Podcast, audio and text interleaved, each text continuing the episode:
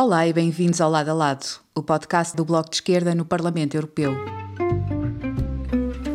Olá, Zé. Olá, Marisa. Bem, esta semana temos um tema que é muito caro às discussões recentes em Portugal, que tem a ver com os vistos gold e outras formas de atribuição de residência na União Europeia a troco de um suposto investimento. E nós uh, reabrimos esta discussão em Portugal a propósito de, das questões das sanções à Rússia, oligarcas russos, mas que é uma questão que nós temos trazido sempre uh, para a agenda.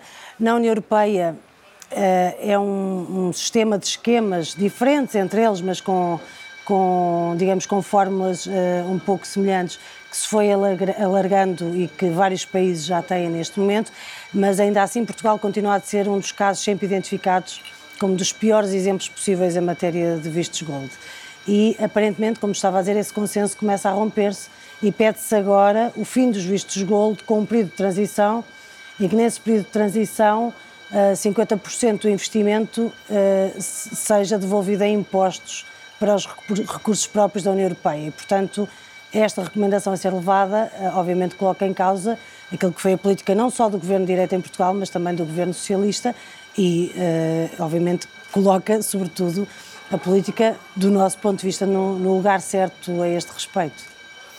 Sim, é, foi um, é um consenso que já se anda a construir há alguns anos. O Parlamento Europeu tem resoluções uh, a condenar este instrumento e a ilustrar o efeito que este instrumento tem tido na promoção uh, do, da lavagem de dinheiro, do, dos rendimentos da corrupção, da fraude fiscal. Um, e, aliás, um instrumento que só existe para isso. Um, o, é por isso que é tão uh, absurdo que se venha dizer que é preciso regular os vistos gold para não contribuírem para estes fenómenos. Se os vistos gold não contribuíssem para estes fenómenos, não havia interessados, ou seja, é disto que se trata. Um, Trata-se de, de ter um instrumento legal que torne mais difícil ir atrás de rendimentos ilegais e rendimentos de atividades ilegais.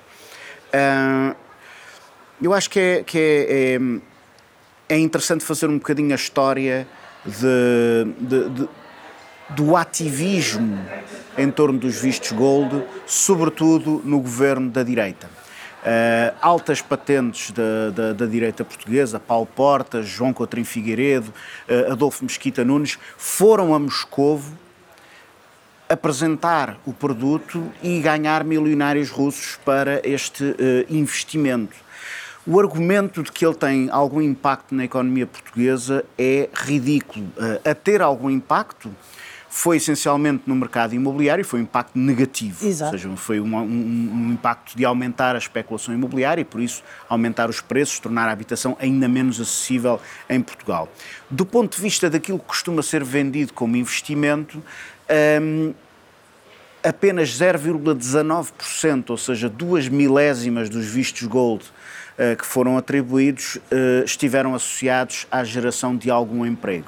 Uh, e eu penso que este indicador é esclarecedor, esclarecedor desse ponto de vista. Deixa só dar um dado que eu acho que é importante, porque nós temos regimes desta natureza, uh, ou não, não, podem não, se chamar, não chamar-se vistos gold, mas uh, estamos a falar de regimes, como se diz aqui, de residência para atividades de investimento, que é, que é uma expressão muito poética quase. Temos na Bulgária, Chipre, Estónia, Grécia, Irlanda, Itália, Letónia, Luxemburgo, Malta, Países Baixos, Portugal e Espanha. E entre 2011 e 2019, uh, em todos estes países, estes instrumentos recolheram um total de cerca de 21 mil milhões de euros de investimento. Portanto, nós já percebemos exatamente a gota no oceano que é e porque é que estes instrumentos são criados e obviamente são criados para quem quer ter uma porta de entrada e isso obviamente favorece corrupção, como disseste, lavagem de dinheiro, lesão fiscal, para já não falar na pressão que coloca no mercado imobiliário. Mas pronto, isto percebe-se pelo regime global dos vistos gold na União Europeia como não representa nada, não só para Portugal, como para toda a União Europeia, mas é um discurso que nós ouvimos sistematicamente. Sim, e, o, eh, agora existe um bocadinho uh, o argumento que tem sido utilizado pelo governo, porque o, o governo do PS, que é sempre tão. Uh, tem uma predisposição tão grande para fazer tudo o que a Europa manda, Uh, por qualquer razão, nesta matéria, resolveu não fazer. Uh, resolveu fazer fim-capé uh, na, na, na, pior ideia possível. utilizando um argumento que é absolutamente extraordinário, que é o de que nós temos que dar segurança, segurança jurídica a quem investe em Portugal.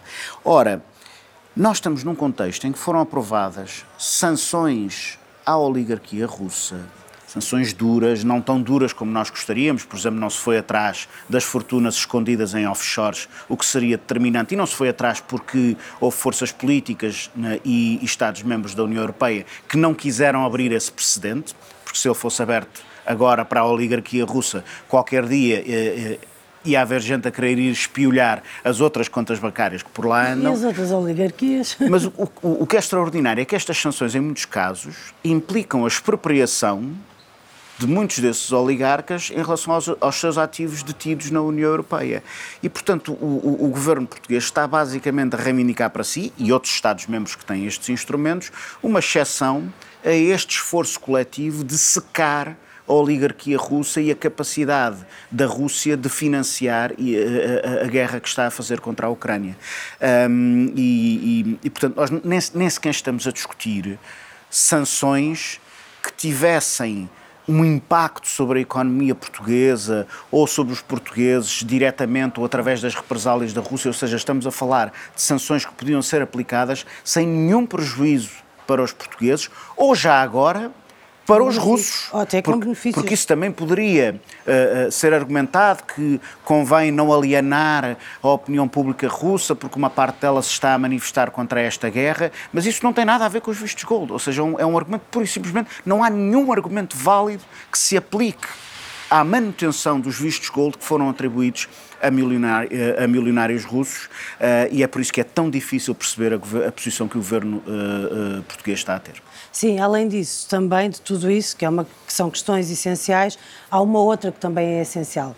Em cerca de oito anos de vigência destes vistos gold ou destes esquemas de, de venda ou de comercialização da residência a troco de dinheiro, é disso que estamos a falar, um, uh, estima-se que uh, tenham obtido residência ou cidadania europeia mais de 132 mil pessoas ainda é um número bastante considerável, porque não estamos a falar apenas das pessoas que investem, entre aspas, estamos a falar também das famílias e das pessoas que lhes estão associadas e que acabam por aceder à cidadania uh, europeia ou à residência europeia. E, e estamos a falar de 130, mais de 132 mil pessoas uh, num contexto em que a Europa tem sido tão um, dura em relação a quem nos procura uh, com o objetivo de trabalhar ou de fugir de uma guerra e basicamente qualquer grupo uh, de uh, poucas pessoas que fossem representava uma espécie de ameaça. Quando estamos a falar de um grupo de mais de 132 mil pessoas que compraram essa residência ou compraram essa cidadania, porque foi comprada, comercializada, que já agora, diga-se passagem, não está em nenhum lado nos tratados europeus que se possa comprar ou comercializar cidadania ou residência europeia, já há uma política de portas abertas. É muito indecente quando nós estamos a ter situações de exploração de trabalho imigrante, quando estamos a ter situações de bloqueio de acesso a pessoas que realmente necessitam e, portanto, dois pesos e duas medidas uh, brutais uh, e aqui com um exemplo claríssimo. Sim, do, do, ponto de vista dos princípios, isto é absolutamente grotesco. Ou seja, nós temos pessoas que trabalham em Portugal, que contribuem para a nossa economia, que ajudam o país a, a funcionar, que ficam anos e anos à espera de ver os seus direitos reconhecidos e o que existe aqui é uma espécie de via verde uh, para gente que tem os interesses mais obscuros uh, e por isso recorre a este, a este instrumento. Portanto, também no plano, independentemente das suas consequências práticas, a proposta é uma proposta abjeta do ponto de vista dos princípios e, eh, enfim, este é um combate que nós vamos continuar até que estes uh, instrumentos façam parte do passado. Com certeza. E agora vamos ver se este consenso que temos no Parlamento Europeu se alarga aos partidos em Portugal que têm sido os promotores destes vistos gold e que têm tido tanta dificuldade em perceber coisas tão básicas como aquelas que aqui dissemos para rejeitá-los. Exatamente. Até para a semana. Até para a semana. Obrigada por nos terem seguido. Regressamos na próxima semana. Até já.